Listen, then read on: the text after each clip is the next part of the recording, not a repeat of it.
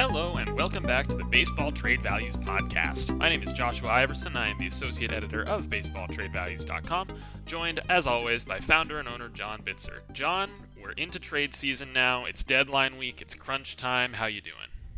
Doing great. It felt kind of quiet there for a while, like home before the storm kind of thing, and now it's uh, okay. There's some some thunderstorms breaking. You know, there's stuff. Okay, it feels like the impasse is finally starting to break a little bit.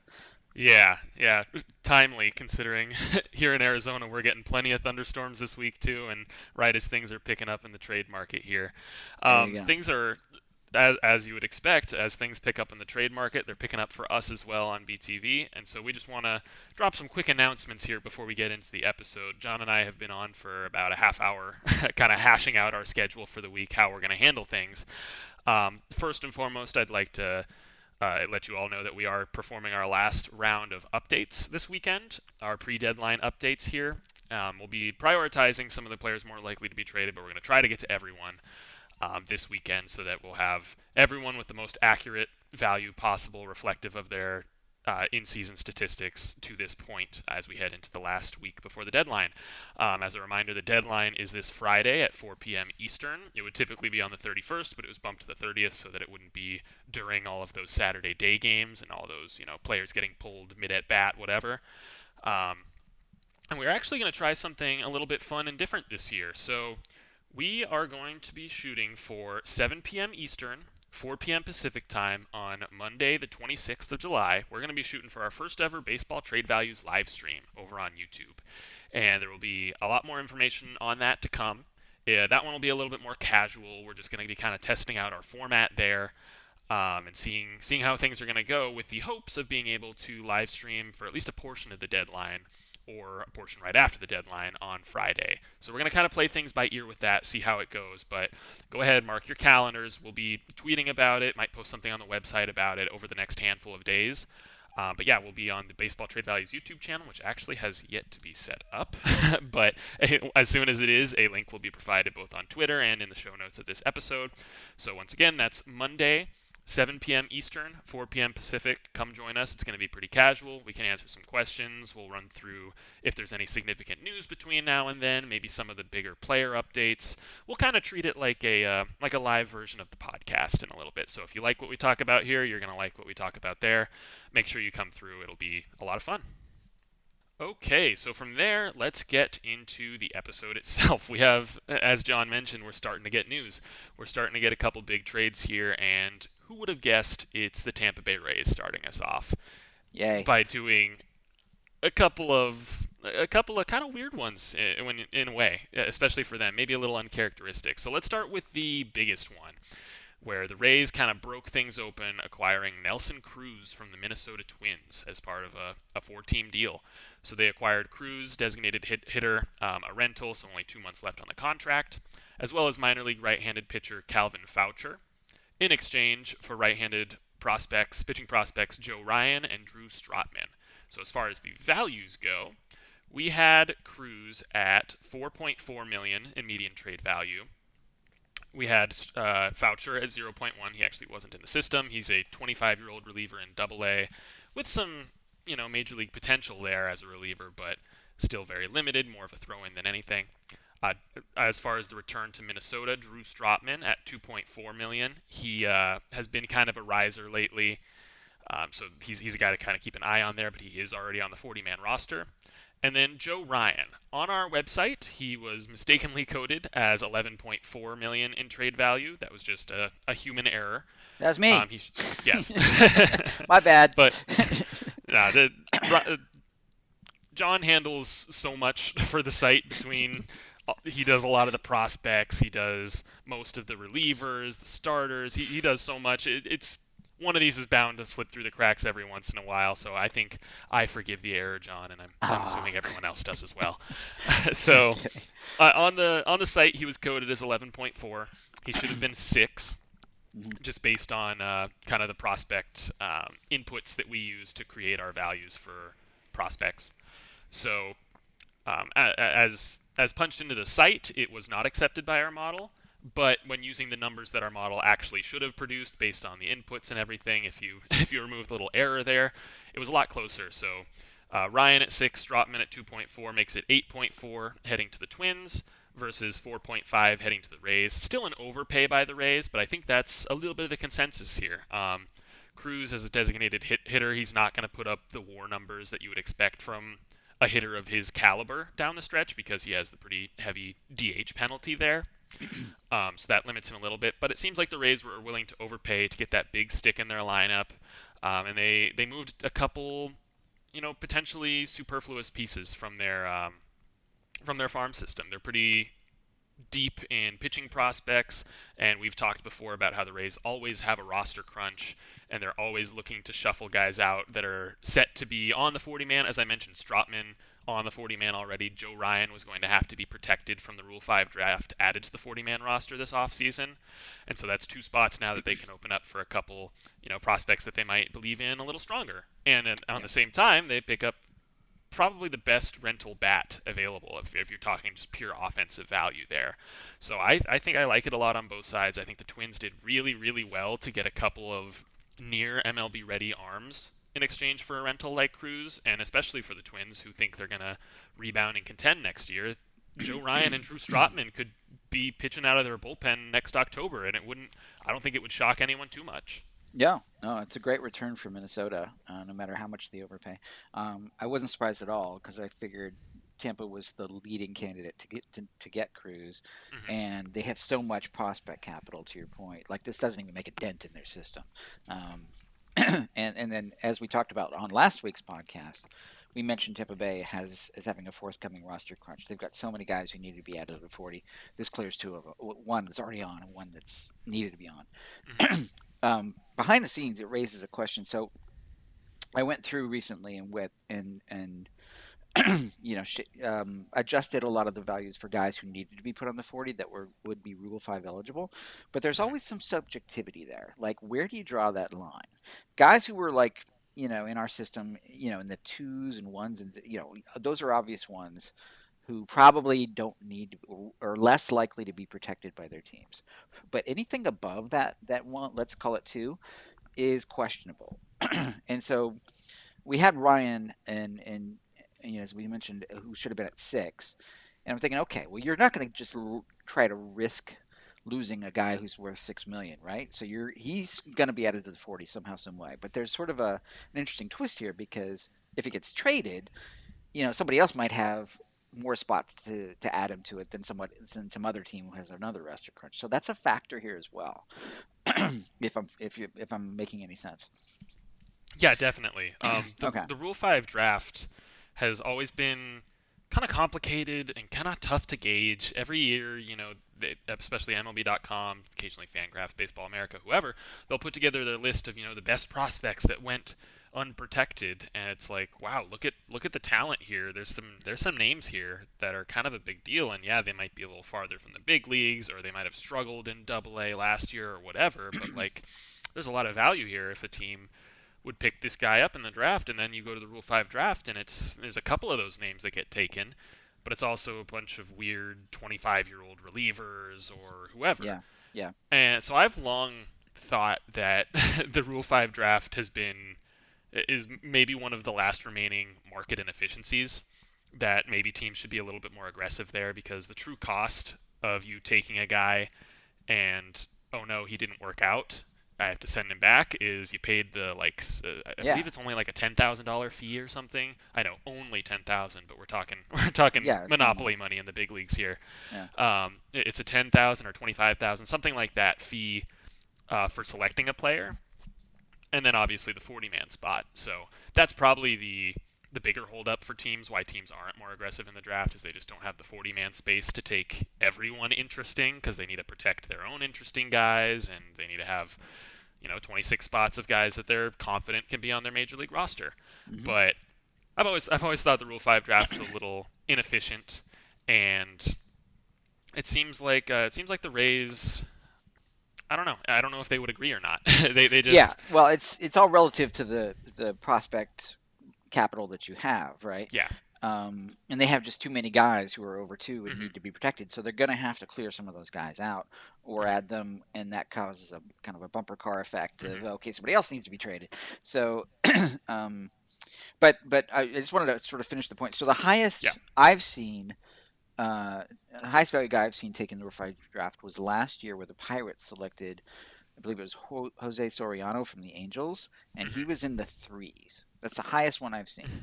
Um, okay, so then you think logically, all right, anybody under three, yes, they're probably their value is going to decline if they're Rule Five eligible. Anybody above three, you can sort of assume that you know they're going to be added because nobody wants to lose that much value. Um, and, and and the second point I want to make is in the Mike Clevinger trade to San Diego last year, I had mistakenly had that bar higher. So Gabriel uh, Arias, uh, Arias was one of the pieces that went to Cleveland, and we had docked him for being Rule Five eligible. But that actually, like, if we had that, that trade would have been a perfect match because we docked him. It was like off by three. So, um, so I think, okay, well, he was at like eight or something, you know, and then he should have been, he should have been like eleven, right? So, like, that's too high, right? So they figured, okay, and, and sure enough, the Indians did, um, Guardians, I should say, the uh, they added him to the the forty right after that. So, um, so my point is, anybody below three, let's say, is is is probably their value should be discounted quite a bit because they're Rule 5 eligible. Anybody above three, typically not. So in this case, circling back to the point, Joe Ryan was above three. He was around six. So we figured he'd be added somewhere, some way to the 40. Um, so that's why he's at six. But if if you if you wanted to make that bar even higher, you could have discounted him, but I don't think that's wise. Mhm. And I think there's something of a rolling scale there, and I believe that's what you talked about uh, in last week's episode about some of your Rule 5 updates there, where it's not necessarily as simple as just here's the cutoff point. If you're above this, no Mhm. no adjustment whatsoever, because you know there's the slam dunk prospects where like yeah like uh an Adley Rutschman type.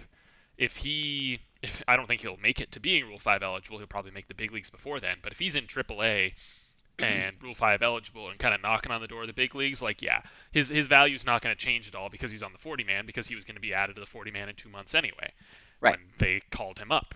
But for any younger guys and any less like slam dunk type guys, being at, uh, being Rule 5 eligible is never a good thing for your value because even if it's like okay, even if you're one of those higher value guys that's going to be protected no matter what, so it's not really a question and and doesn't really move the needle too much, it does mean you're starting your clock.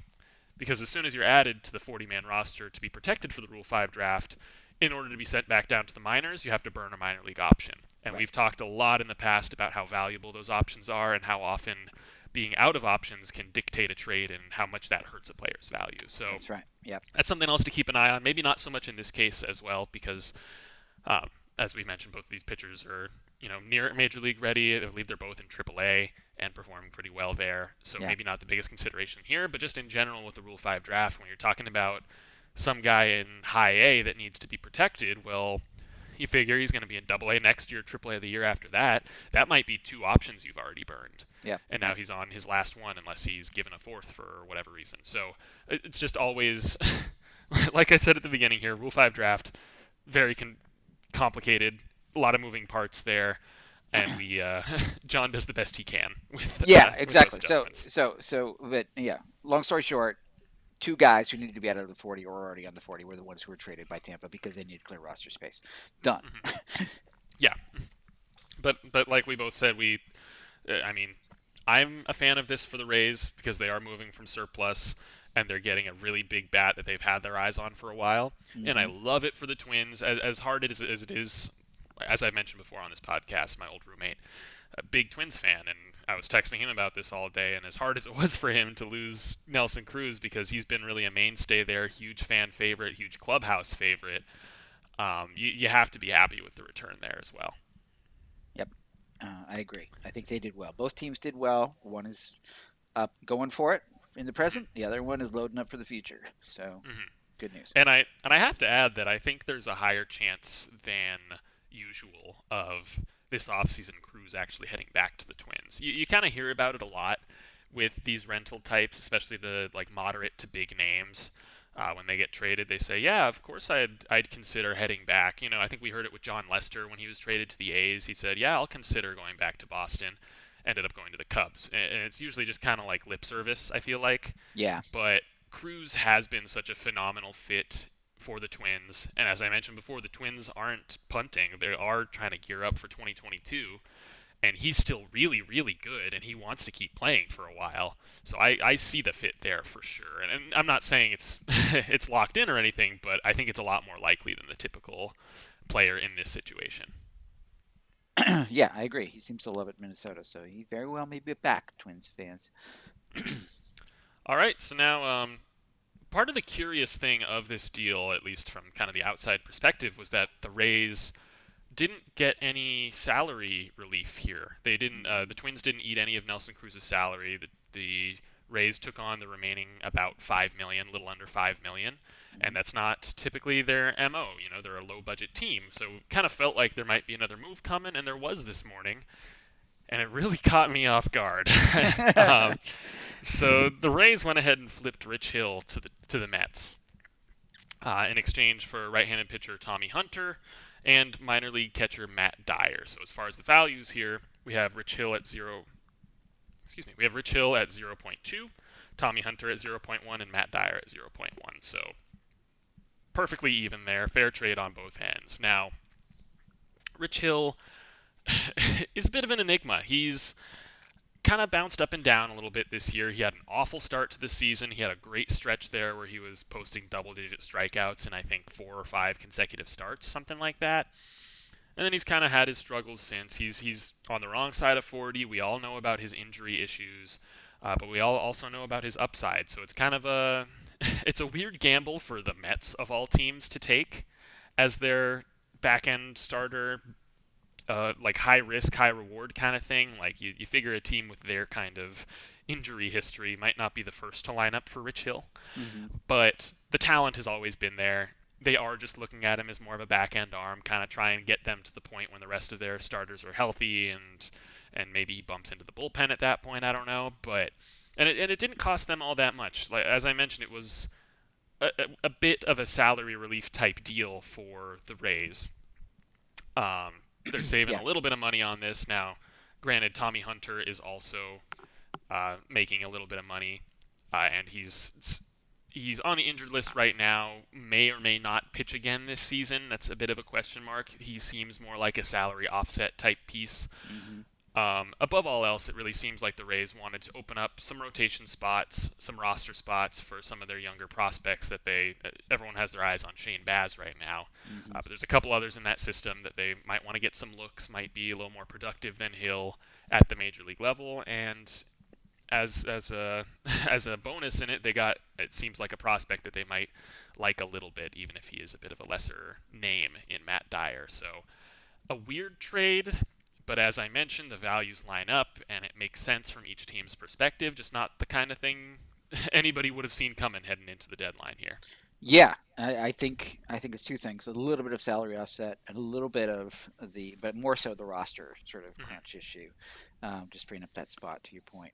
Um, also, hey, they just brought in a 40, 41 year old. They just sent out a 41 year old. There's only so many 41 year olds you can have on your team, apparently, in Tampa Bay.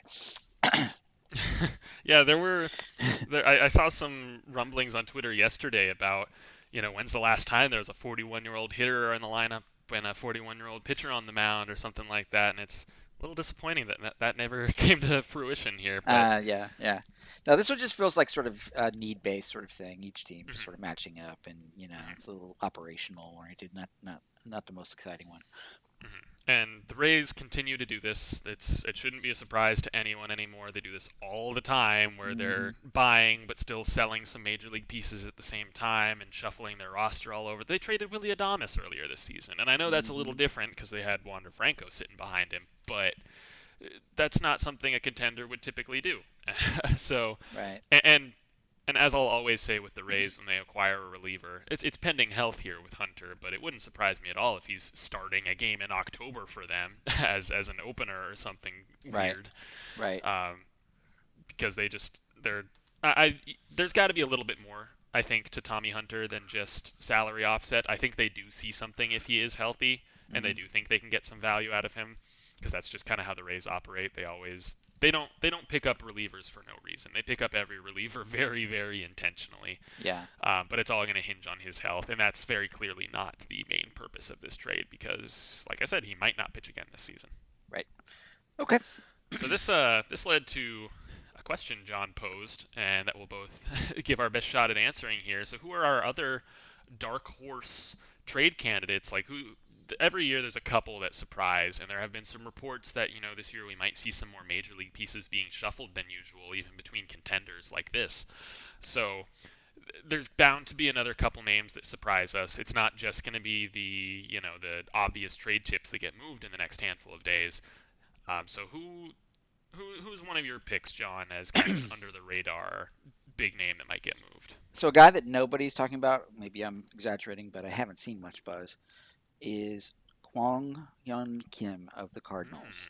Hmm. Uh, starting pitcher, really been on a really good streak. I was just updating, uh, starting to update the starting pitchers the last time, and his value has climbed up to 7.7. He's a rental, um, and uh, he's pitching very well. Um, so if the Cardinals decide to become sellers. Now, typically they don't sell off their core pieces, but he's kind of a sort of a he's I wouldn't say he's a core piece for them, but if they decide they're not in it, it's not that hard for them, and they'll get some value out of it. So, and and given the starting pitching market, if if they do decide to sort of dangle him, I think to be a lot of interest given the way he's pitching lately. So, keep your eye keep your eye on Kim.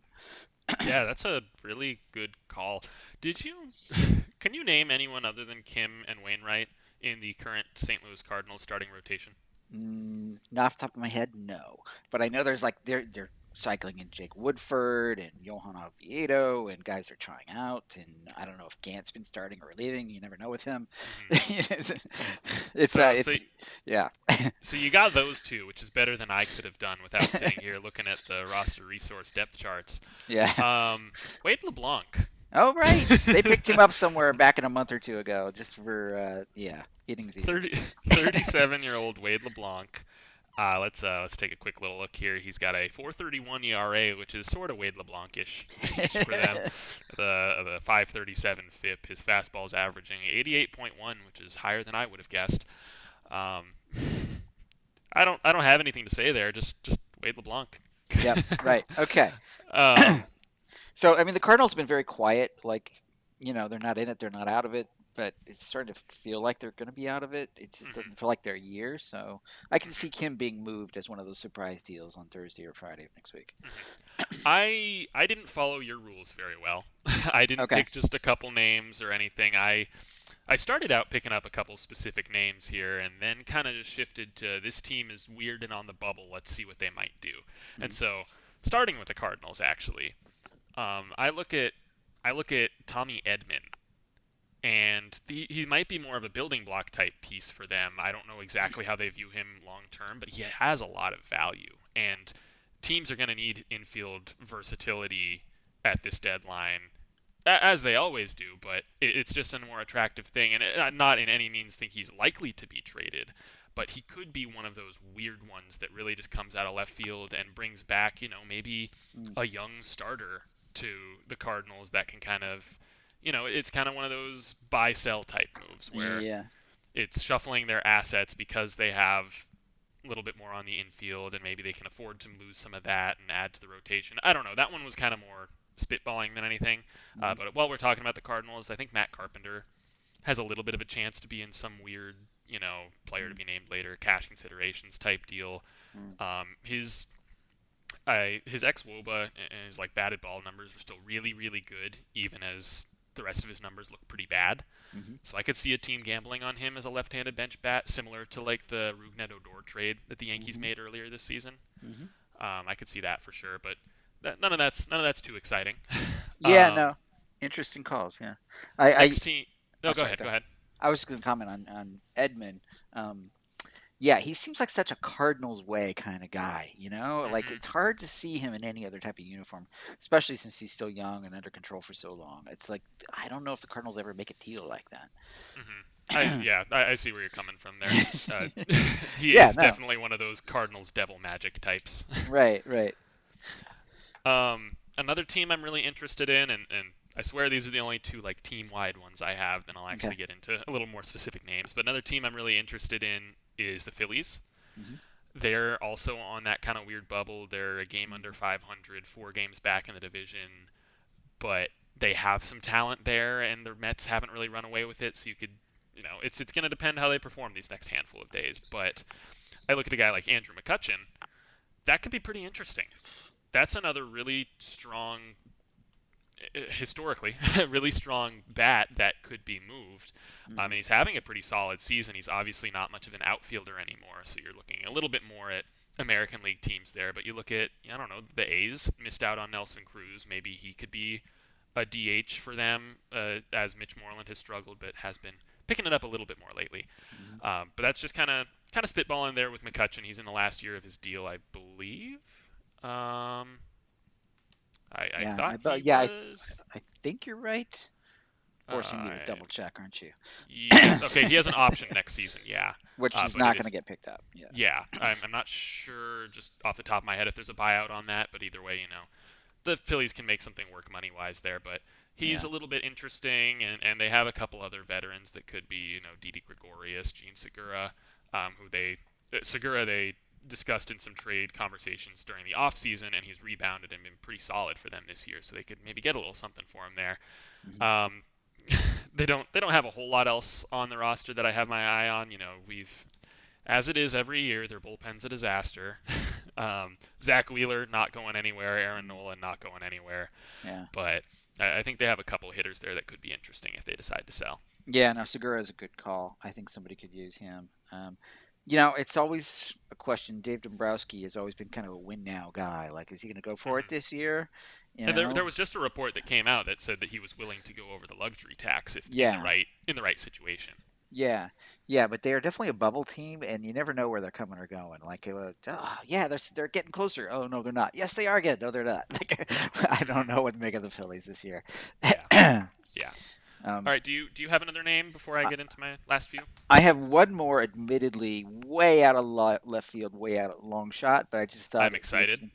Uh, Brandon Lowe of the huh. Rays, and the reason I'm I'm interested in that because they brought up Franco, they brought up Bruján, although just sent him down, but they've got like they've got Wendle, they've got like too many infielders, right? And they need to make room for these guys if they think they're going to play them. And, and meanwhile, you got Brandon Lowe, who's a very productive player and extremely high value, he's sitting there. He's he's occupying second base. So like, where are you gonna put Bruján? Um, where you put you know like I don't know how they're gonna fit all these guys in. And so he seems like like the Rays tend to trade guys when they're at the apex of their value, and mm-hmm. and so okay. but the problem is he's a long shot because I don't know who's going to pay that that surplus yeah. value price for him. He's got a lot because of that to- total team friendly, friendly contract. But maybe you think eh, would Farhan Zaidi be interested in the Giants because they don't really have a second baseman?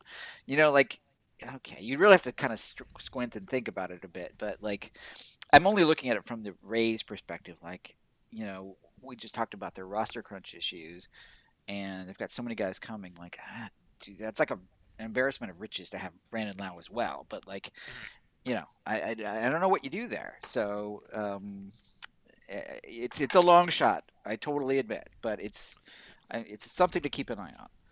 Yeah, that's that's that's what we're going for. We're going for long shots right now, right? Yeah, uh, right. That's a that's a really interesting one, though. I mean, we have him at 60.1 in median trade value right now, and obviously that's very high. That that type of player doesn't get moved too often um, at, at, that level of value. But I think I think the Giants is a really interesting call. Um, a guy who I might have said for this question if there wasn't a report yesterday saying he could get traded, and that kind of takes him out of you know dark horse contention here but Joey Bart.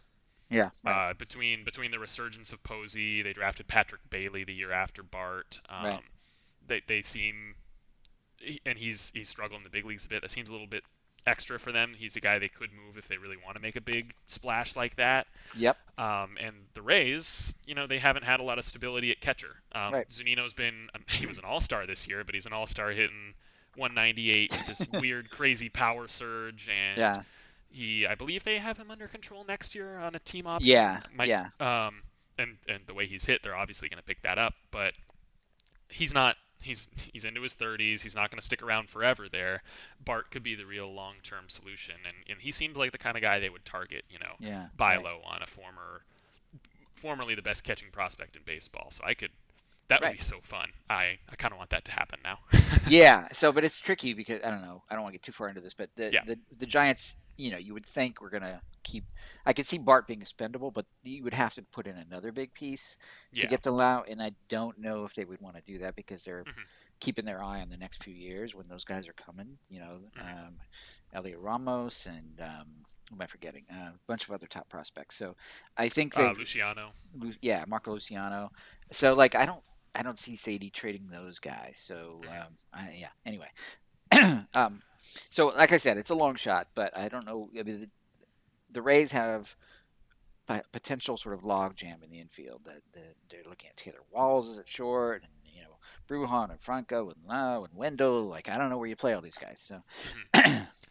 Uh, this whole this whole discussion was already kind of a tangent from the Rich Hill trade news, but let's hop off on a little like sub tangent here really Sounds quick good. because I want to talk about um, a couple players on the Cleveland Guardians. That news dropped this morning. Um, little behind the scenes BTV um, news right here. I uh, I overslept very poorly today because it's all stormy, and you know I usually wake up you know when the sun comes out and it wakes me up, but overcast, stormy. I overslept like crazy today. Woke up to a thousand notifications on my phone. One of them was an email from John titled Rich Hill.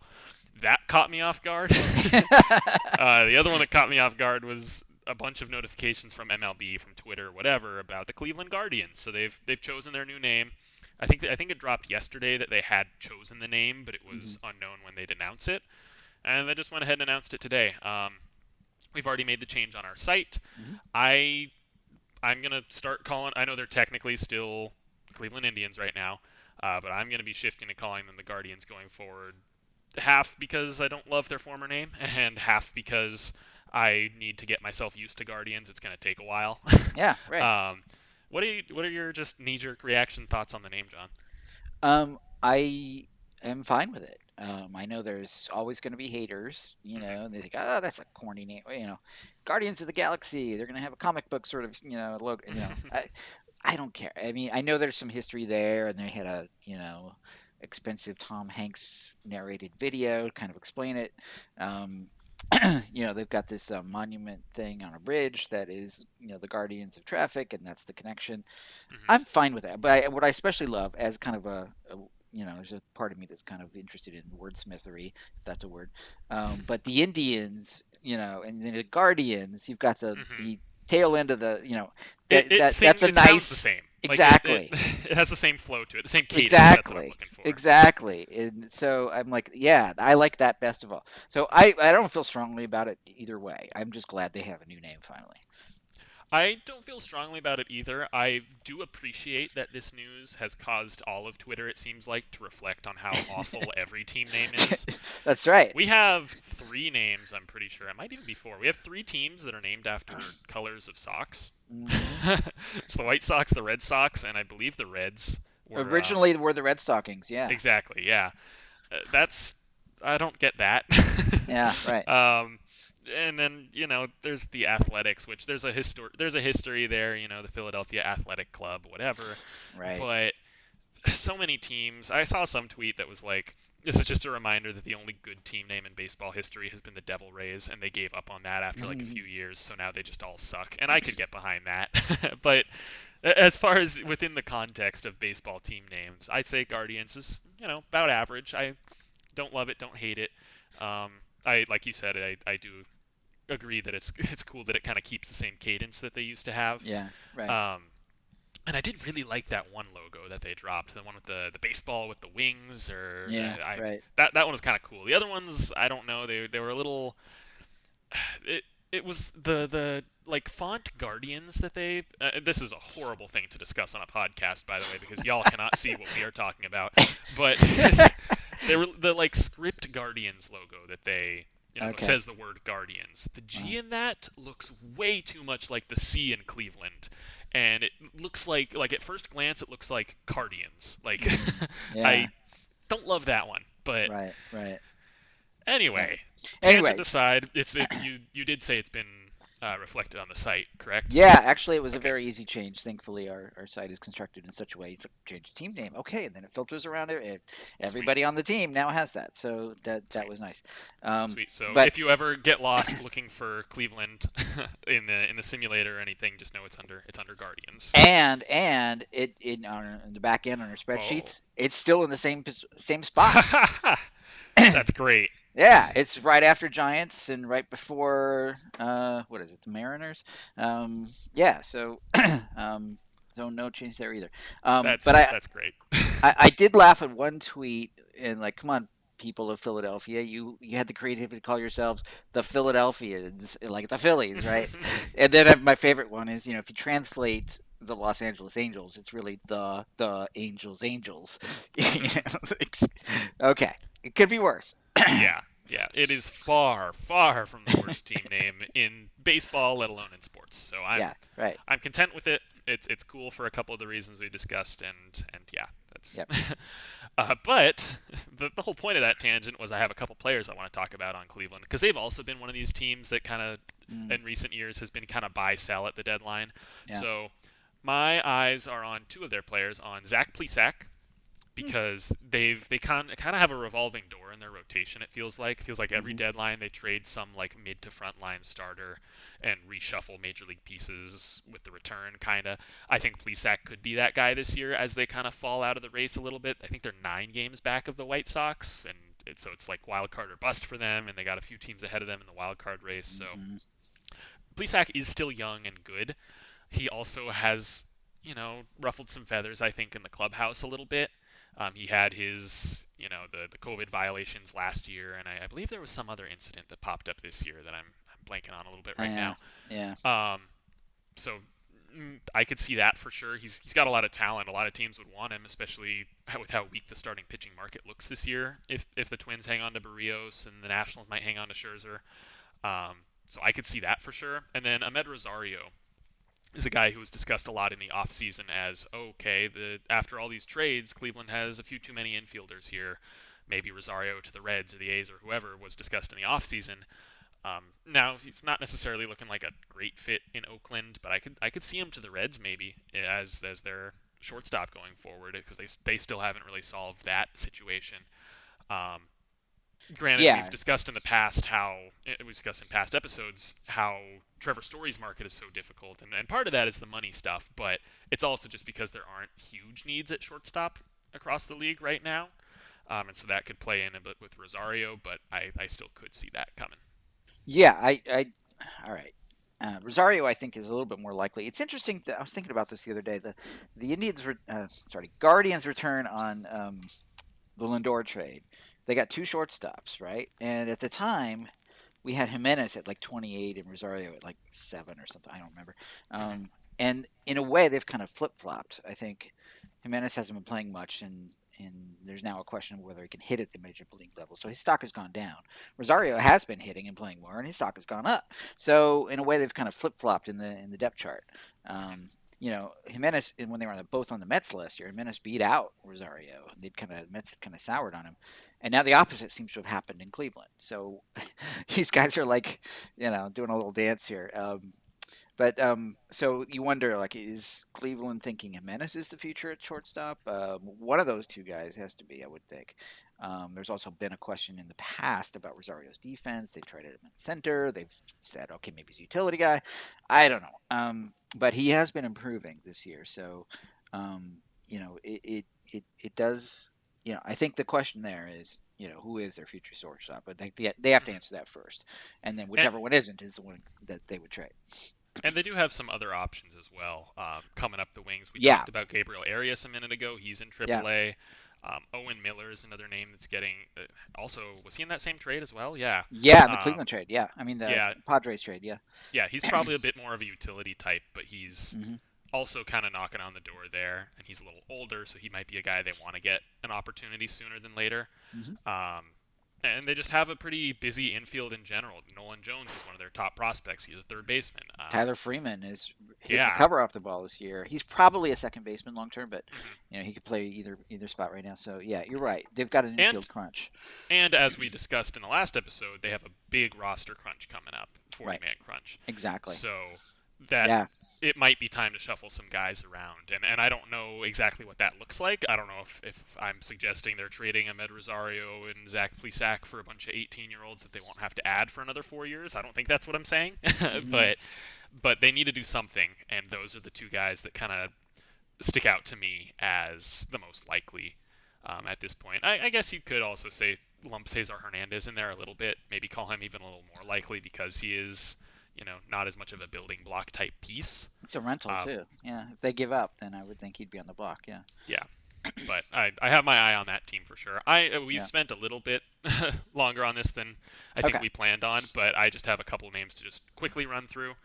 Um, I'm gonna. I had Blue Jays written down here. I'm not gonna go too into it. Just I Lourdes Gurriel and Randall Grichuk, they're kind of in both in weird spots in their careers. I could see them doing something creative where they flip one of them for a bat, or not for a bat, excuse me, when they flip flip one of them for an arm. Um, the values they've both tanked a little, or Gurriel has tanked. Um, mm-hmm. I know in recent years, Grichuk has been kind of up and down. Uh, mm-hmm. Because he's got he's on a fi- they're both on fixed contracts, and we talked mm-hmm. before about kind of the relationship between on-field value and fixed contracts there. Um, and Grichuk has been kind of up and down in his on-field performance, so that means his value is doing the same thing. And Gurriel has just been kind of a straight down arrow, but I could see them getting creative, flipping one of those guys for an arm. Mm-hmm. Um, one name I, one team I really wanted to be able to say, but I just don't feel confident enough is Miami. Um, they've been playing this game the last couple deadlines where they trade like a young homegrown starter to address some other need on their roster. And you look at them right now and you see Trevor Rogers and Sandy Alcantara that kind of fit that mold. Mm-hmm. But at this point, they're running a little bit thinner on MLB pitching depth, and those guys are looking like more of the ones that they chose to build around. So I don't think it's super likely. Um, it would be fun, and I, like the, honestly, the last couple deadlines, the Zach Gallen and Caleb Smith trades have been two of my favorite ones, just because they came out of left field. But don't think it's super likely there. Mm-hmm. Um, and then the last name I wanted to mention that I could actually see in, it would be a it would take a weird um, a weird chain of events, a weird trade to make it happen. But I could see the A's trading Jesus Luzardo. Um, yeah, I could. They've kind of soured on him. they have, and it's obviously a low point of his value, but he has been uh, performing decently in AAA, even though he's pitching on the moon in Las Vegas. um, he's been rebounding a little bit there. Even his MLB performance, like there's nothing that suggests that he's just bad now. It, I think there was an article on Fangraphs about which pitchers get burned more on kind of when they miss on their mistakes. Um, and Luzardo was right up there saying that, you know, there's no reason that a guy that throws 97, 98 should give up a home run every time he throws it down the middle. So maybe he's had some bad luck there. Um, so I, I, think there's a lot of reason to believe in Jesus Luzardo going forward. Sure. Uh, but the A's also have a pretty th- their rotation has been pretty solid without him, which is a little bit surprising because uh, yeah. he was kind of ticketed to be, you know, he's going to take a step forward and be their number one, number two this year. Mm-hmm. Um, but everyone else has been very good without him. He's he's still kind of could be seen as a key factor down the stretch, if he either comes up as a reliever or as a starter, he could really be a game changer for them in trying to help catch Houston. But he could also be a game changer if they can trade him for, I don't know, maybe some kind of package of a slugging outfielder and a reliever or two. There's they have holes on the roster that they're going to need to get creative to address because they don't have a lot of money and they don't have a lot of prospect capital. Right. And I think he's he and Puck are the two guys that you could see being flipped in that, and Puck's stock is all over the place right now too. Mm-hmm. Um, so maybe so if they if they want to shoot big and kind of pushing all their chips before you know their window the window closes in either 2022 or 2023, uh, mm-hmm. uh, Luzardo's the guy to do that with. Yeah, I agree. Um, or you know, money is always an issue as well. They could package him with Stephen Piscotty, whose contract they want to get out of, and that would make a lesser return, obviously, but it, it might work out in some sort of deal where they can, you know, make the money work if they're picking up another sort of more salaried veteran to help them down the stretch this year. I don't know, something creative like that. I'm sure, you know, can be discussed. Uh, but yeah, I think that's a good call. Um, Uh, you know, I think Luzardo still has all the potential in the world, but man, is he is he a starter? Is he a reliever? He just doesn't quite have the maturity yet. I think he still has to learn who he is and how to pitch. I think mm-hmm. that's been the main thing. He can't just be a thrower. Um, I, I I, I don't want to begin to analyze him, but I do think he's a good potential change of scenery candidate. Yeah, and and he could his value, despite his struggles, is still pretty high. It's still one of their best trade pieces. Yeah. Um, so if they really want to, like I said, if they want to make a splash, he's the guy they they move. Yep. Yep. Okay. Is there are there any other names you just want to throw out there? um, no, I just you know as a general point, don't be surprised, people, because you know there have been some rumblings lately that you know as we talked about before, prospects at the top you know level of each team, those teams don't want to trade those guys. They don't want to trade their top prospects. And if a team is looking to okay, so then you think okay, it's the middle and lower tier as we've said, which we've started to see a bit of moving lately. Um, but if that isn't a match, then they say, okay, what about on the major league roster? Can we make some moves there? So I've seen some rumblings that there's talks about a major leaguer for a major leaguer, and you wouldn't normally think about that at this time. It's typically buyers are are selling prospects and you know sellers you know but it's it's gonna it could easily go one way. So don't be surprised if we see some major league names in general which is what we've just been talking about obviously but i think there's some rumblings that this could happen this deadline because things are kind of you know stuck you know because you know especially you know a guy like aj preller in san diego might want to make a big splash. He's like you know, he's looking at Joey Gallo, but he doesn't want to trade his best prospects. He's already traded most of the middle tier, so what does he got to mm-hmm. work with? So then he might, you know, find a creative way to trade a major leaguer to get him. So, uh, you know, a lot of a lot of interesting things are going to happen the next week.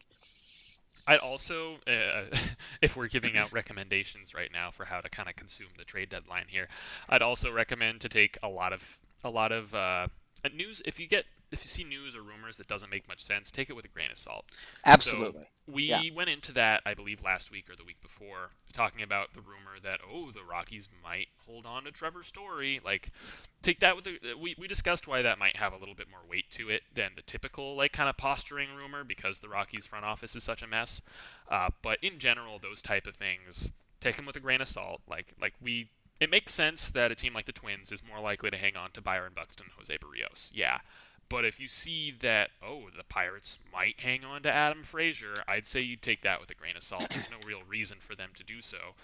Um, along those same lines, we discussed in an earlier episode Scott Boras and Max Scherzer, mm-hmm. and that Boras was threatening that for Scherzer to um, to uh, waive his no trade clause, the the team would have to negotiate an extension with him, uh, the acquiring team.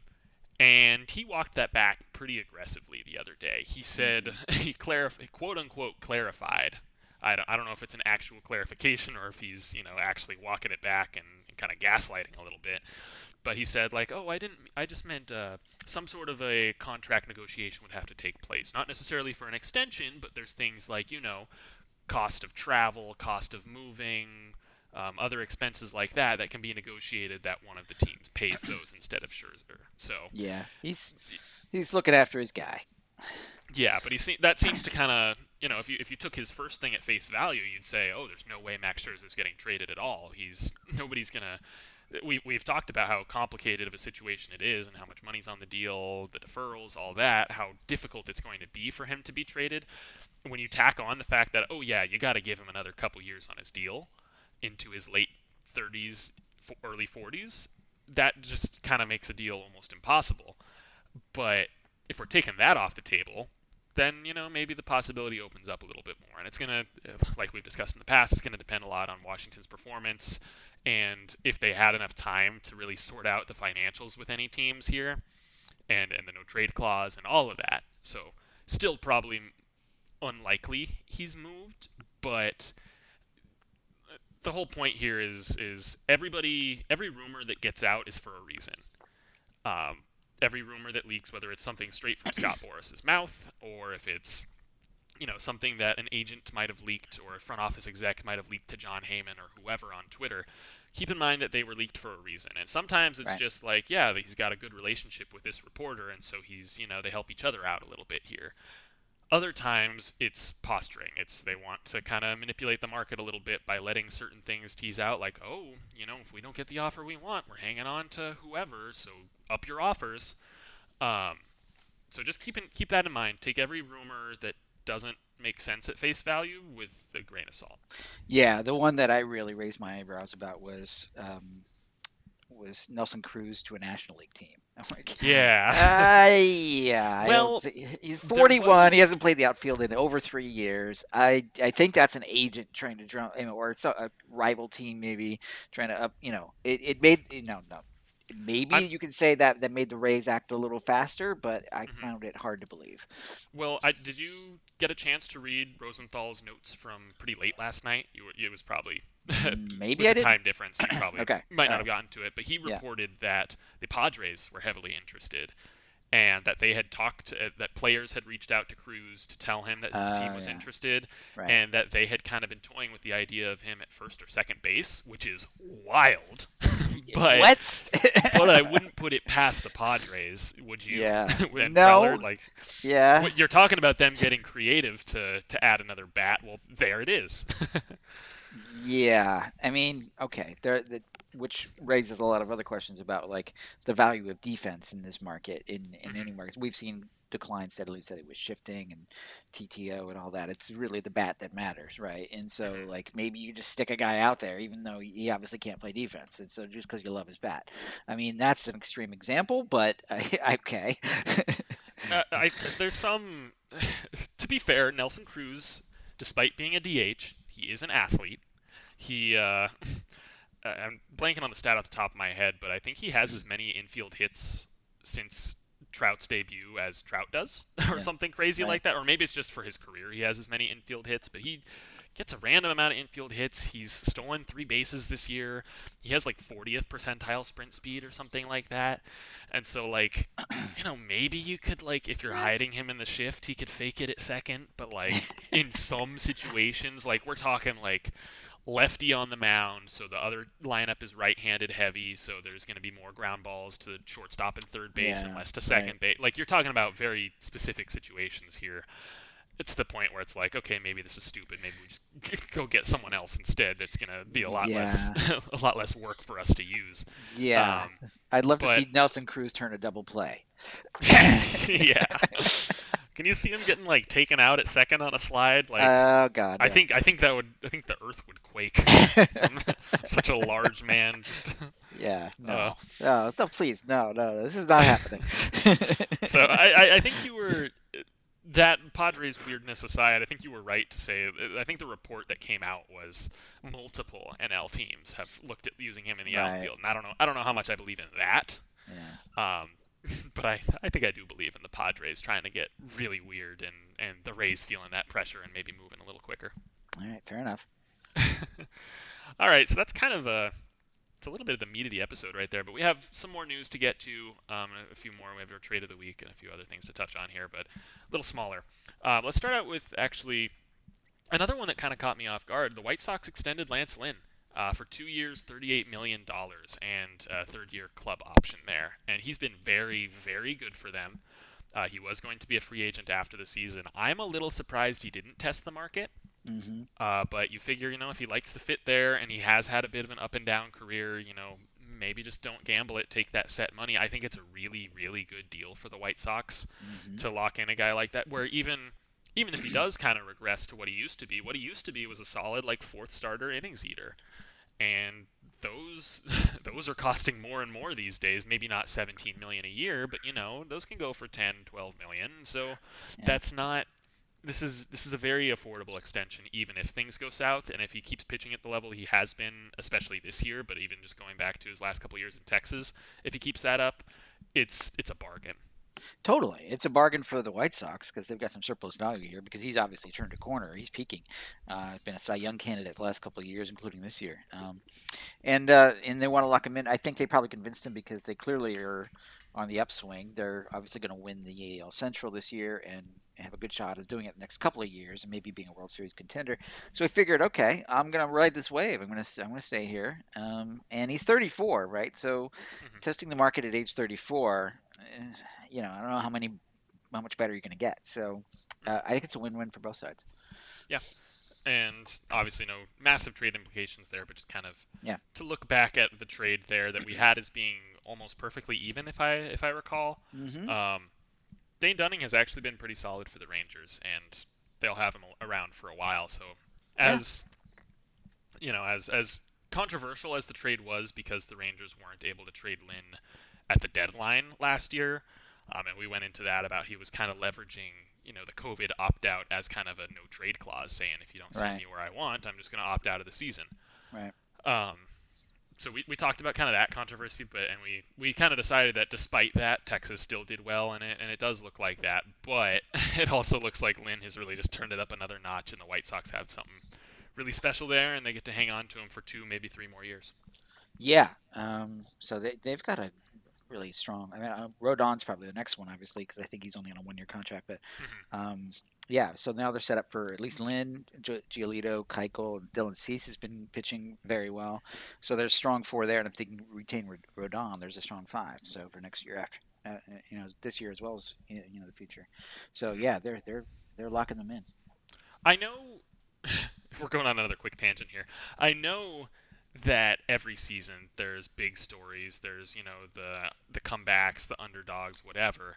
Does it feel to you like there are more like giant stories, like awesome stories in baseball than usual this year? Like, yeah. obviously Ohtani, This is going to be remembered as the Ohtani season, I think. Mm-hmm. Of he's just doing this, he's breaking records every single day, doing things that haven't been done ever. Um, but you think about, you know, the Trey Mancini comeback is a great story, and mm-hmm. Carlos Rodon is mm-hmm. insane. I do mm-hmm. not understand it at all. I don't either. he fixed so something. I don't know what he fixed. I haven't looked into it too closely, but he clearly figured something out, and he's been mm-hmm. amazing ever since. Because I, I, think mean, we scratched our heads at that signing. Yeah, podcast. I think, Every, we like, I think everybody did. Yeah, because he was terrible last couple of years. Mm-hmm. and and everyone was expecting bigger from oh the White Sox are making this big push. They're going to add, mm-hmm. you know, one of these mid to frontline type guys, and they go no bargain bin. I think it was a two million dollar contract or something mm-hmm. like that for Rodon, and I think it's worked pretty well. He's oh my god, his velo's way up, his ERA's way way down, and he it looks legit. It, it's it's incredible. It's really yeah. it's really fun to watch uh, yeah. when a guy like that, who by all accounts also is very very likable, um, but having such a great comeback story like that. Yeah, and you, it makes you wonder, like you know, he was a he was a uh, former you know high first round draft pick, mm-hmm. right? And I wonder if mentally he had all this pressure on him to be the guy, you know, and it didn't quite work out. And so then, when all was lost and he had nothing to lose, then he changes something, and now there was no pressure whatsoever. So it was all anything he adds is gravy. It was like, okay, now I can pitch the way I want. I don't know, total speculation. Um, but but that's that's sort of the narrative uh, that I can see there. he did also get a, I believe he was pretty expedited to the big leagues. Mm, yeah. Um, like he, he might not have had as much AAA growth really as yeah. as the typical prospect, and especially as the typical top prospects. So maybe that had a little bit to do with it. Yeah. Um, yeah, I was just I was just so he's only 28 because of how early he got to the big leagues. He was drafted in 2014, third overall pick, and debuted in 2015. And it wasn't just a cup of coffee debut. He threw 139 big league innings in 2015. So yeah, he yeah. was really fast tracked there. Yeah. Right. Um, and, and, sometimes that works for guys, and sometimes it really doesn't. And for him, it seems like it took him a while to get back on track. Yeah. Okay. I'm also just gonna add really quick, um, as as an aside, because I, I don't understand it. It's not like he was. I'm, I'm checking MLB Trade Rumors Twitter right now because we've had it in the past where news breaks while we're watching or while we're recording an episode here. Um, some reason the second most searched name on Fangraphs right now, you know how they have like 10 trending names or whatever. Right. Number two is Kwang Hyun Kim. There you go. and I, I was like, did, did, is John Nostradamus here? traded? I'm it... telling you, I know nothing of any sort of rumors. I was just uh-huh. uh, pulling that out of thin air, basically. Um, I, I, noticed not... that he's pitching, pitching, well, and as I said earlier, mm-hmm. if the Cardinals are out, he's a chip. So maybe yeah. something's happening. I, am not seeing anything on MLB trade rumors, um, and they they're usually good about getting things posted pretty quick. Um, and I, I haven't even seen any like substantial rumors to them so maybe there's I don't know. I don't know. Maybe there's uh, something going on. Maybe there isn't. Maybe it's just weird. Okay. Trend data, who knows? Keep an eye on it. okay. All right. Um, going a little quicker here into some of the more minor transactions. Uh, the Braves and the D-backs made a trade. Uh, veteran catcher Stephen Vogt heading to Atlanta in exchange for first baseman Mason Berne. Uh, this is just another one of those. We talked about the Joc Pederson trade last week of the Braves, kind of a bubble team, and just deciding to go for it, but with rentals that aren't going to cost them much. They'll take on some salary, give up some lesser prospects, and see what happens. Mm-hmm.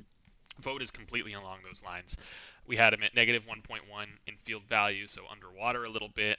We had Berne at just 0.1, so there is a bit of a gap there, but it's still within reason, you know, mm-hmm. within our margin of uh, margin of error there. Mm-hmm. And it just gives the Braves another option at catcher while they wait for Travis d'Arnaud to come back. If he does come back this season, he had a torn ligament in his hand, uh, and he's been injured pretty much the whole year.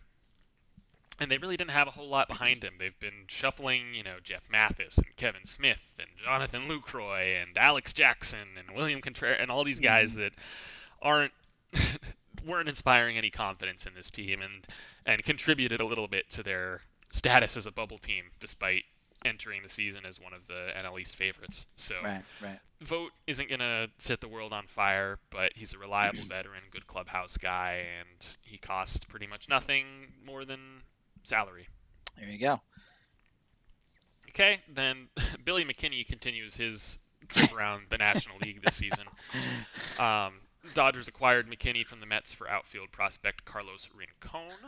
Uh, we had McKinney at 1.4 million in trade value, Rincon at just 0.2, so there is a gap there.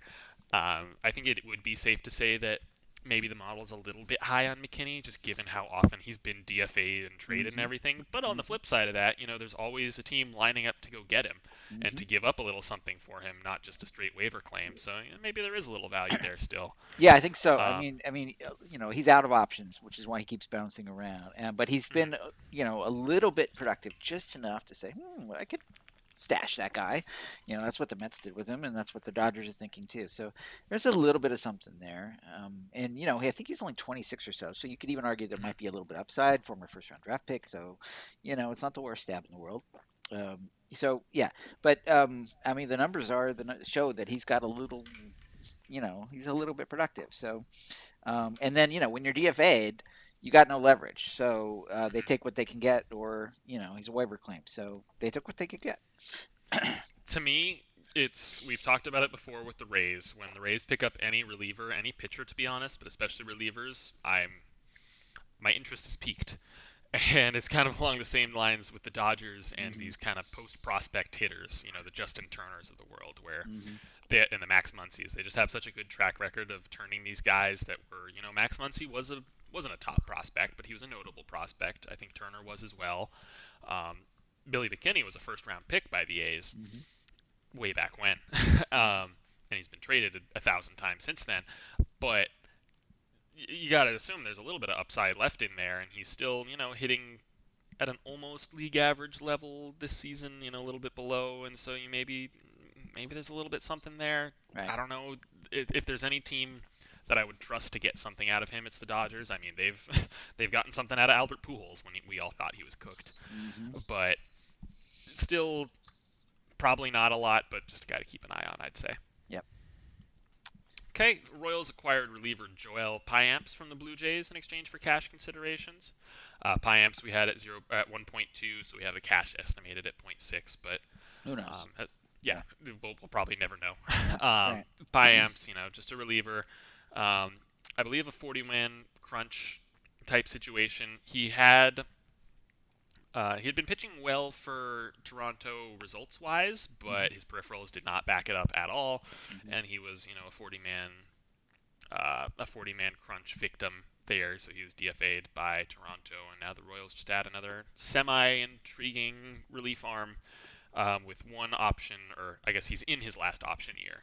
Yeah, um, right. So he's at least got a little bit of flexibility for this season before they have to make a decision on him. Yeah, he's another guy that is like, yeah, I can see something. You know, there's he's a mm-hmm. little bit intriguing, so why not give it a shot with the mm-hmm. Royals? That's why he keeps bouncing around. you can see these guys who get, you know, either DFA'd or traded for cash considerations, and, and you know, DFA'd and claim, I should say, or traded. There, like, there's levels of interest there. There's the DFA that no one wants. there's the DFA that someone claims, which means there's a teeny bit of value, and there's a DFA that okay, somebody gives up a little something for, which is yeah. a teeny bit more bit of value. So like they're non-zero guys, right? So mm-hmm. that's why somebody gave up something for them. So it's not it's not like there's nothing there. All right. Pirates acquired left-handed pitcher Dillon Peters from the Angels in exchange for cash consideration. Here's another one. Uh, yeah, I don't it seems like the Pirates are accumulating a bunch of like lower velo sinker baller type guys, and it's mm. just did I know Ben Cherington's been like out of the front office for a couple years, but has he been watching baseball? Like, does he? that, that jokes aside, I, I know Cherington is good at his job, but it just seems like they keep acquiring these guys. You know, the Tyler Andersons, mm. even Richard Rodriguez to an extent, but I don't know. He's he's just a depth arm. We have him at 0.1 million in trade value, so we have the cash estimated at 0.1, and that's kind of that. It's yeah. he's probably not a name you'll hear again until the Pirates DFA him. yeah. Right. um, and then last one is a bit of a weird one to reconcile. Um, if I could find it on the sheet because it's even in a weird spot in our spreadsheet here. Uh, so the Red Sox completed, uh, the Red Sox and Phillies, excuse me, completed the C.J. Chatham oh, right. trade um, which was a weird Rule Five thing, right? Mm. I think. Um, I it was in January. um, yeah, yeah. I think it, no, no, no. I'm mixing him up with uh, uh, who was the infielder that the Phillies picked in the Rule Five draft and traded to the Reds, the shortstop. Um, he was from the Yankees. John, help me. um, um, um, uh, Holder. Glove. Yeah, Kyle Holder. Kyle okay, Holder. I, I was I yeah. was mixing Chatham with. Uh, okay, yeah, he was a Rule Five guy. Yeah, but this was just a you know a trade for a player to be named later. Yeah. Um, and and the so okay. Chatham at the time we had listed at 1.9 million. Mm-hmm. Um, and Victor Santos, who is the player to be named later, return uh, heading to the Red Sox. Uh, we have currently at 0.3. We also have Chatham currently at 0.3. So a oh. bit of a weird one to reconcile there. Um, I go. don't really know what to make of it, but it's just kind of Chatham had a had a weird situation this season where uh, he, his value really tanked because he really just yeah. didn't do anything, and so yeah. it's hard to it's hard to fully gauge what happened as far as the player to be named later perspective of that. If there were bigger names that it's like, no, no, he's been bad for us this year. We're not doing that guy now, or how exactly that worked out. Um, but yeah, yeah, this one's done. We don't have to think about it anymore. no, I mean, it, it seems clear that Chatham um, the industry is kind of soured on it. Like they don't think he can hit. You know, he can play D. He's a utility guy clearly, mm-hmm. and there's not much bat there, so yeah. he's going to bounce. okay, um, we have a trade of the week now. we're, we're done with all the news. Time for the trade of the week. Um, and speaking of the Pirates and their sinker ballers and Tyler Anderson and Richard Rodriguez, they're both in this trade. Uh, so this is from user Drew2000, who has the Blue Jays acquiring Anderson, Tyler Anderson, who we have at 1.7 million in median trade value, and Richard Rodriguez at 11.3 million, in exchange for three prospects. Uh, I am having trouble pulling up the names. There it is. Miguel Hiraldo, third baseman, 8.5 million in trade value. C.J. Van Eyck, 3.3 million in trade value, right-handed pitcher, and outfielder Dasan Brown at 1.6 million in trade value. So at the uh, at the time of recording here, this deal has 11 thumbs up and zero thumbs down for the Pirates, seven up and one down for the Blue Jays.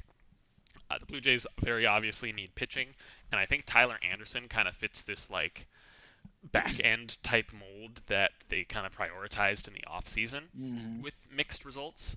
Um, he seems Tyler Anderson is one of the most likely players to be traded mm-hmm. um, in in the game right now, just because he's a semi-reliable innings eater type back-end starter on an expiring contract on a horrible team, and so someone's going to take him. There were reports that the Mets were interested, but they just acquired Rich Hill, so that probably takes them out of that conversation.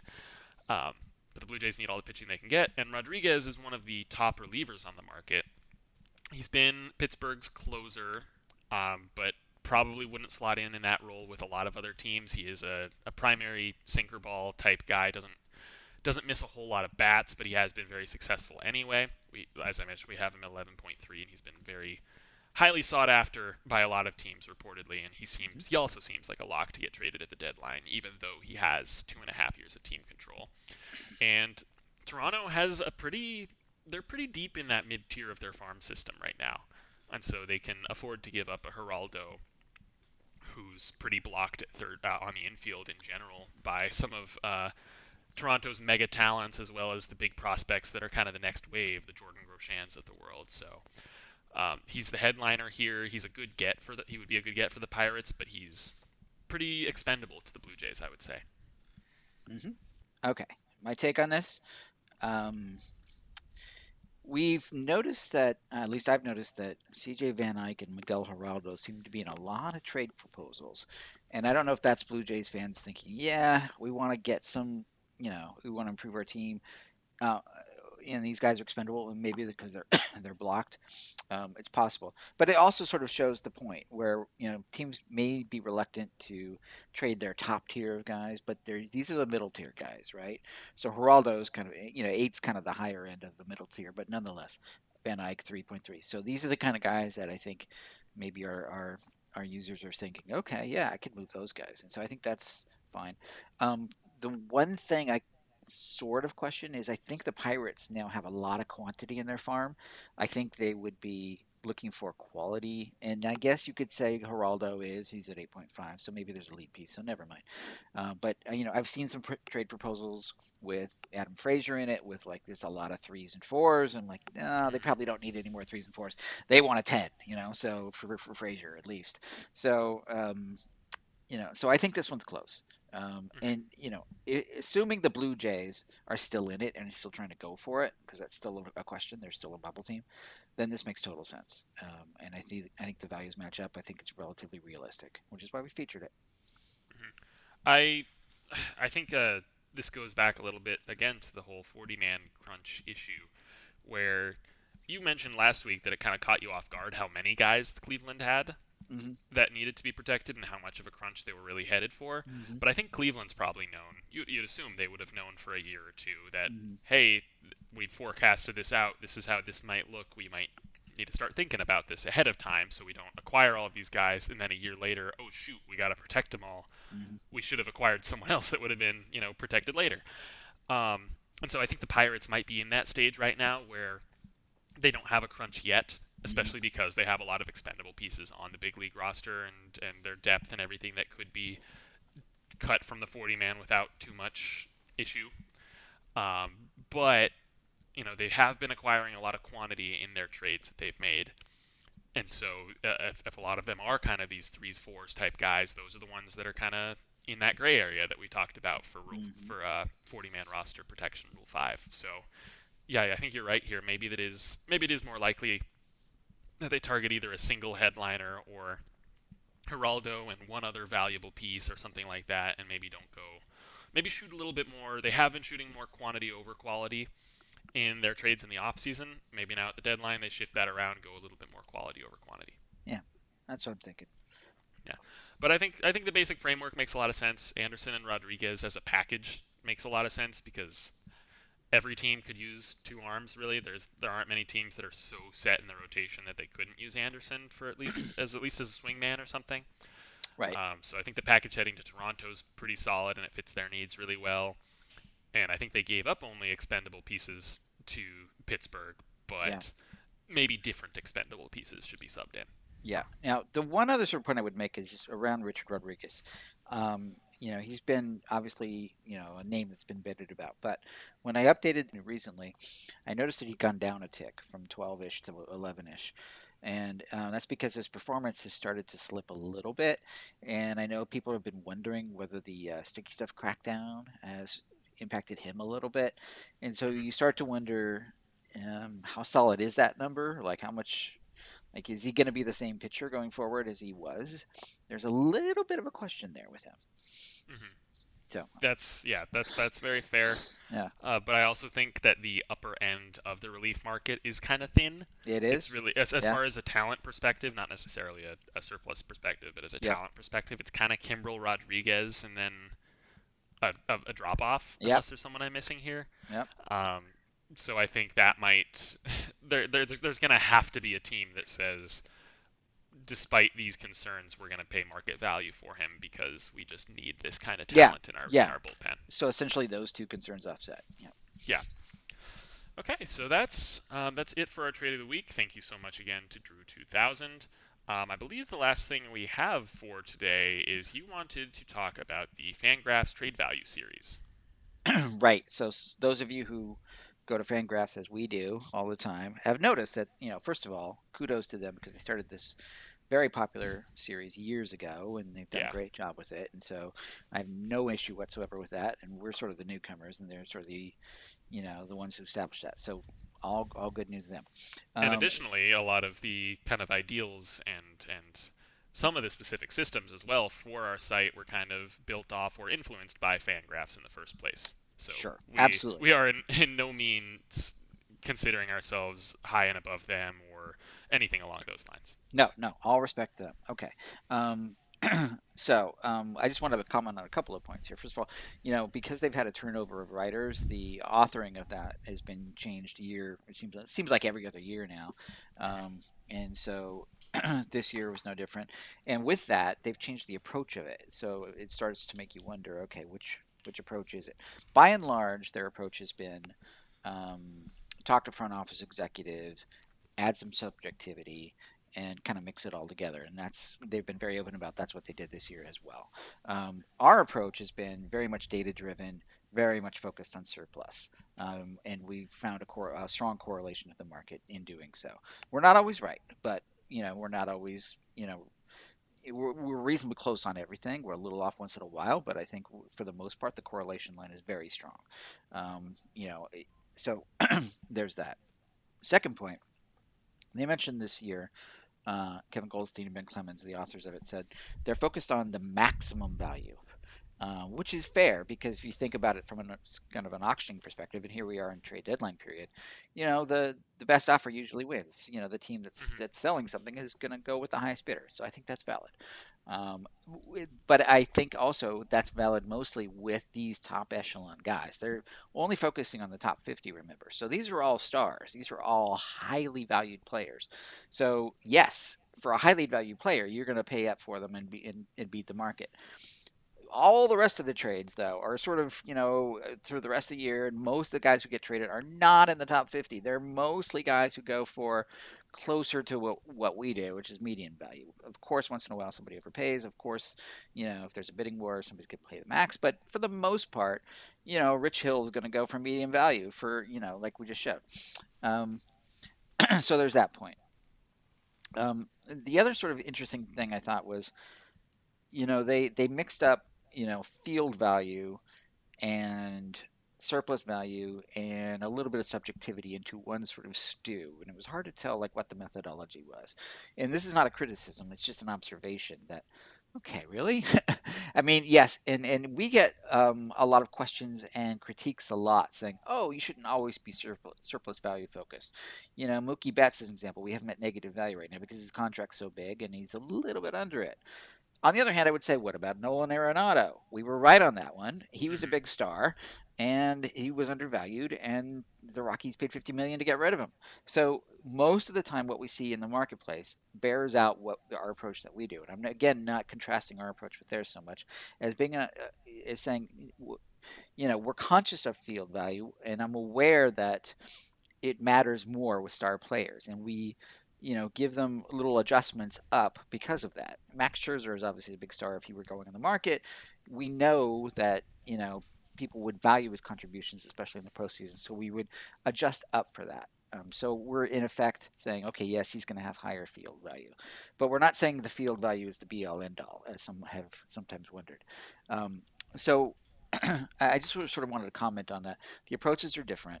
Um, final point is we watch what teams do. Um, the Fangraphs series has always been, you know, what what teams say, and I, I, I both are valid, but I've found that watching the market for study for a few years now that we have, what they do actually, I would I would argue, is more important than what they say because they have agendas and biases and things like that. So, um, and and okay, I'm going to make one more final point. Um, I don't really know at this point um, like what the end sort of goal of the trade value series at, at Fangraphs is, other than curiosity. Uh, it's it may be to sort of paint a picture of what the market looks like at the top end. It certainly people will enjoy it and find it curious, and I'm, I'm all about that as well.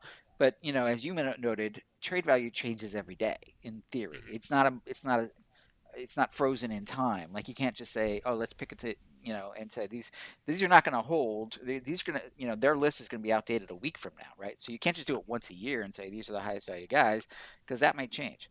Um, and we know this all the time because we're crunching the numbers all the time. So, so to do it once in a while, like a, a question, like what is the purpose of this uh, at, at this point in time? It, and you know, maybe it's just kind of show, like I said, um, for fun, who's the top, who are the top guys. Um, if you look at the top guys on their list, they pretty much match the top guys on our list. It's Tatis, it's Acuna, it's Guerrero, you know, Bieber's up there, and you know, for the most part, they align. Okay, so that's good. Um, so you know, it's fine. um, I will say we got a lot of traffic this week. I noticed because people are comparing them. They're saying, "Okay, how do these guys match up with the what they say over there?" Which I find is healthy and great, and everybody's curious. So, but we can do this. But you can come to our site anytime. Click on the, um, you know, the player values, uh, the uh, highest lowest tab, excuse me, and that will show you who the highest value players are on our system and you could flip it and say who the lowest values are any time of year. Uh, it doesn't have to be once a, once a year. So we'll do that all the time. And so I, I, realize in doing so, we don't make a big deal out of it and say, hey, here are the top 50 once a year. But you could do that anytime, and we could probably make some hay if we did, but we don't really need to. so, okay. um, that's my piece. I have two comments. I think you, okay. you made a lot of really, really good points there. Um, the first one is just going back really quick to your um, point about the max values mm-hmm. and why it, how it kind of works for this practice, but in general wouldn't.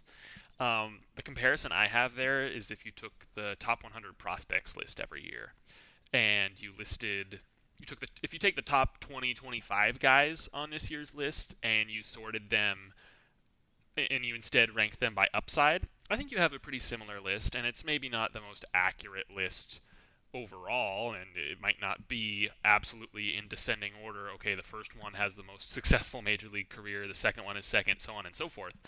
Uh, but it'll be pretty similar to what we already have, and it'll, you know, people might disagree a little bit, but it's within the realm of reason, right? Now, if you did that with a whole top 100 list or with all of the prospects in baseball, that's how a few years ago you would have ended up with Anderson Espinoza as the number one prospect in mm-hmm. baseball because mm-hmm. massive upside but you have to take into consideration the other factors as well, the risk and, and all of that. And so, kind of along the same lines, this sort of max value approach works for, as you said, it works for the top 50 guys in the league that are all pretty consensus super valuable. Mm-hmm. But if you expand it out, it's nobody's paying, like you said, nobody's paying max value for Rich Hill right now. They're paying the mm-hmm. median because mm-hmm. there's no massive bidding war over Rich Hill the way there would be if a team I don't know. Vlad right. Guerrero is a bad example because we've talked about how nobody could ever pay what he's worth, but right. you know, theoretically, the bidding war there would push it up to max value mm-hmm. if if teams could afford that. Mm-hmm. Um, so that's point number one. Point number two, as to my kind of best guess of what the value of it is for them, is uh, of this series is for them, like what their kind of end goal might be, is it kind of does like like obviously their focus is very different from ours as a site-wide year-round thing. Like we focus on trade values 365 days a year. Mm-hmm. They focus on you know fi- developing the game analytically and analyzing it and and breaking down every little bit um, throughout the season every single day. And then you know sometimes that includes trade valuation or prospect valuation or whatever. Um, but since their their audience is more that kind of general analytics audience, I don't think it hurts every year to have a refresher of like this is generally how teams value guys. This is generally the, the factors that go into it. And even if we might disagree a little bit on the specific process evaluation, um, which I don't, I, we can't even say we disagree with it because, like you mentioned, we don't necessarily know exactly what goes into it on their end. Um, but I think it is still valuable for them to to post to this large audience that hey money matters hey this is how field value is kind of calculated like that kind of thing mm-hmm. so i mm-hmm. think i think there is some value to it mm-hmm. in just educating a more general public on how teams value players for trades and then I think obviously that there's a lot of value to us breaking it down even further, keeping the numbers updated all the time, and keeping kind of a kind of a pulse on the market and the way that things are changing day by day, week by week, month by month, instead of just here's the one list for this year. Yeah, exactly. Both okay, are both have... are legit. Okay. do you have anything else you want to touch on today? Um, just two final minor points. Um, we are, as Josh mentioned, doing uh, the updates this weekend, the final round. I've already started on a couple of pitchers. Um, in the past couple of weeks, people have questioned our valuations on some of the Cubs pitchers, like Kyle Hendricks and Craig Kimbrel.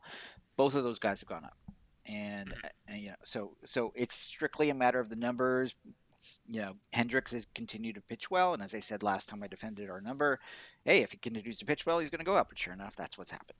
Kimbrel, same thing. He's climbed out of negative value, and we had him at zero for a while. Then we had him at two. Now he's at six. And as the numbers keep going, and as you know, the performance numbers are going higher than the salary number is going down. You know, so so the the equation is shifting a little bit in favor of the, the pitcher. Now we're still getting comments like, "Oh, you're way too low on both of those guys."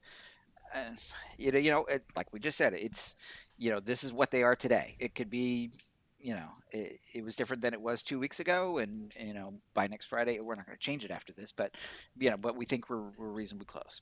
Um, I don't see Kimbrel going a whole lot higher than the six that we have him. That already feels like max value, given that he's making 16 million a year this year with the option for that next year. That's a whole lot of money to pay for a reliever. Um, the highest any reliever, as I've said before, has been paid in history is 18 million a year. So you could say, okay, well, this is softer capital. If you know, if somebody's got prospects to burn, sure, okay, overpay. But it's hard to see him going much, um, much higher than this for me anyway. I mean, maybe I'm wrong but but it, this feels like really high end of the market with him because you got to take on all that salary. I can see you know Chicago kicking in more to get more out of him, and that's the most likely scenario I think. Um, Hendricks, I don't think is going to get moved, but he is back in positive territory, so good for him.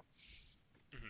I think, and this is something a lot of people forget, and even myself, a lot of the time while I'm performing some of these updates, is like the system has just been very successful overall since we launched it.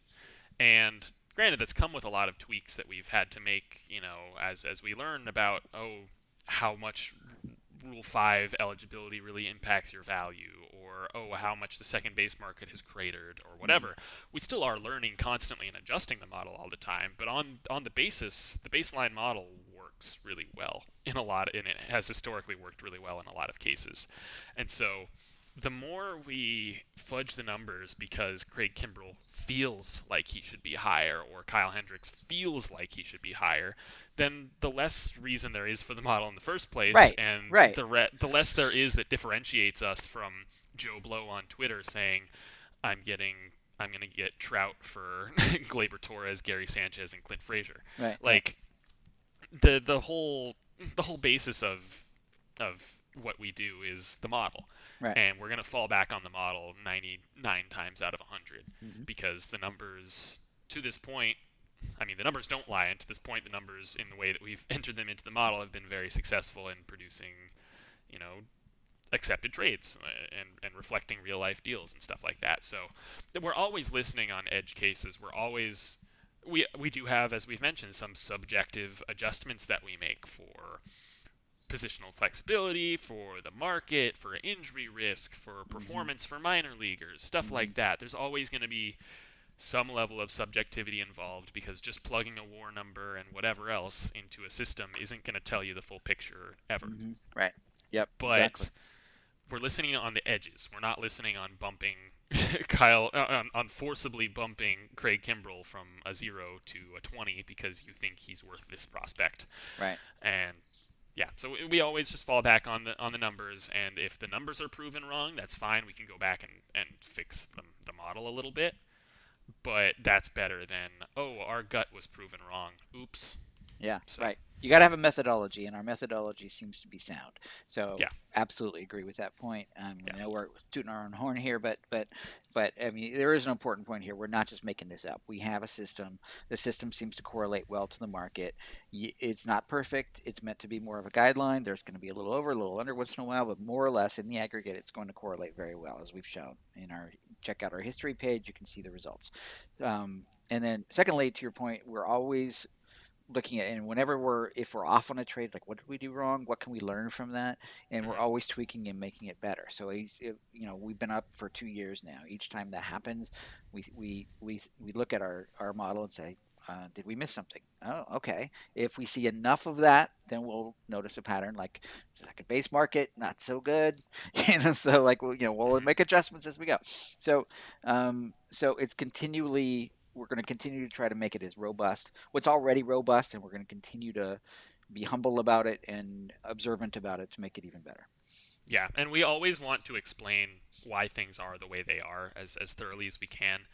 Um, it's just just looking at kind of our Twitter threads when we explain when a trade goes through, um, and especially if we explain one that is rejected by our model. So you know, thinking the Nelson Cruz trade right here that was even if you remove the human error of of just the the misentered code for for Joe Ryan's value, it was still yeah, it was still a slight to moderate overpay by the Rays, and so you can either perceive that as an overpay, you can perceive that as oh this might be, we might have been a little high on this, low on this, whatever, but we're always going to explain our best guess as to what it is, and we're never going to be afraid to say, yeah, we made a bit of a mistake here, or yeah, the model's a little bit off here, we need to tweak it, because we're yeah. always, like you said, we don't think we're the law of the land. We, we don't think we're perfect and the model is perfect. We're always looking to improve it.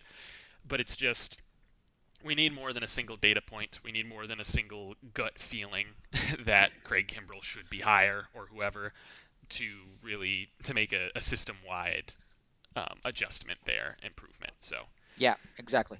And final point is we do all this by hand. So of course there's going to yeah. be human error once in a while. Yeah, yeah, that's me. I made an error on the Joe Ryan one. Um, but I mean, you know, it is a lot of work, and we haven't auto- automated processes that probably should be automated at some point. But we're crunching numbers by hand. And we're occasionally gonna gonna oops it. So um, bear that in mind. yeah, bear with us. All right. Before we close out here, I just want to announce one last time. So Monday, July 26th, we will be live streaming on YouTube. The link will be posted on Twitter. It will be in the show notes here, updated once we get the link set up and everything. Um, we'll probably post it somewhere on the website itself as well, maybe just a quick article post kind of announcing it. Um, that will be Monday, July 26th, 4 p.m. Pacific time, 7 p.m. Eastern. If you're in between there, figure it out yourself. um, it'll it'll be a lot of fun. Probably just gonna go about an hour. You know, work out the technical kinks, have some fun, break down one of those uh, one of those trade proposal articles that we love to kind of dunk on every now and then.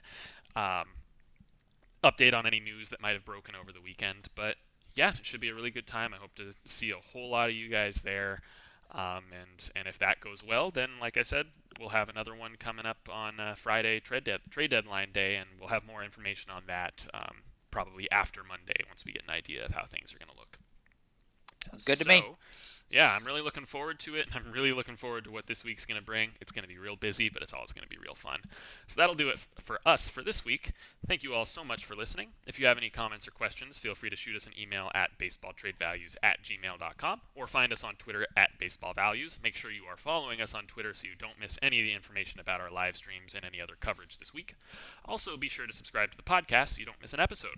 We'll be back next week at some to be determined date to recap the trade deadline everything that's happened this week, or we might even be back a little sooner. The schedule's a little bit flexible this week, so just stay tuned, stay on Twitter, keep your eyes on your uh, RSS feeds, and uh, you'll see a new episode from us sometime in the next week or so. So until then, stay safe and enjoy one of the most fun weeks of the year, the trade deadline week.